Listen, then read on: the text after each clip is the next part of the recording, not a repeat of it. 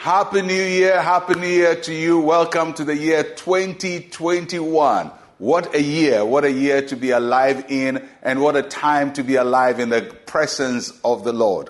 I trust that you had a good crossover service, that you were in church or either online or in person, that you participate in some spiritual experience that brought you into this year because we trust God to guide, to order our paths, and to make our way fruitful. Our theme for this year is fruitfulness, and we're expecting that God will bless the work of our hands and increase us on every side. Psalm 65, verse 11. You crown the year with your goodness, and your paths drip with abundance. God crowns the year with his goodness. Although we don't know everything that is going to happen in this year, we trust God to crown the year, to surround the year, to cover the year with His goodness. Every new year is a new page God has given to us to write out His plans and His purposes for us. He's given us 364 days. We started the first one, and uh, we trust Him that we will end all the days in His power, in His glory, and in His goodness.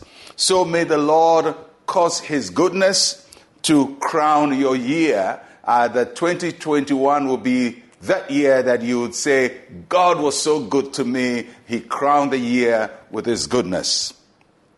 And then it says that His paths drip with abundance. That means that there, there is a path God has made for you, and, and I pray that you walk in those paths. There is a way that God has made for you, and it's a path that drapes with abundance. God wants you to flourish, He wants you to increase, He wants you to be the best that He has created you to be. He wants to bless the work of your hand, He wants to increase and expand you on every side. He wants you to see progress, and there is a path that He has made for you. That is why in every year we seek for God's guidance and for wisdom. So we don't walk in our own paths or in other paths that have been made by other people, but we walk in the paths that God has made for us because when we walk in those paths, there will be abundance. And I believe that you will have abundance in this year. You'll be fruitful, you will blossom, you will flourish, you will bear fruit. There will be results at the end of the year, you will show forth something that testifies of God's goodness to you. So as you start this year, trust the Lord. Trust Him. We don't know the future, but He knows the future. We cannot control everything, but He holds all things. And we trust Him, that we trust Him to guide us, we trust Him to protect us, we trust Him to, to give us knowledge and understanding, we trust Him for wisdom Trust Him, put your life in His hands. And trust Him with your family and with your friends that the same Lord who has brought us to this year will continue to hold us throughout the year.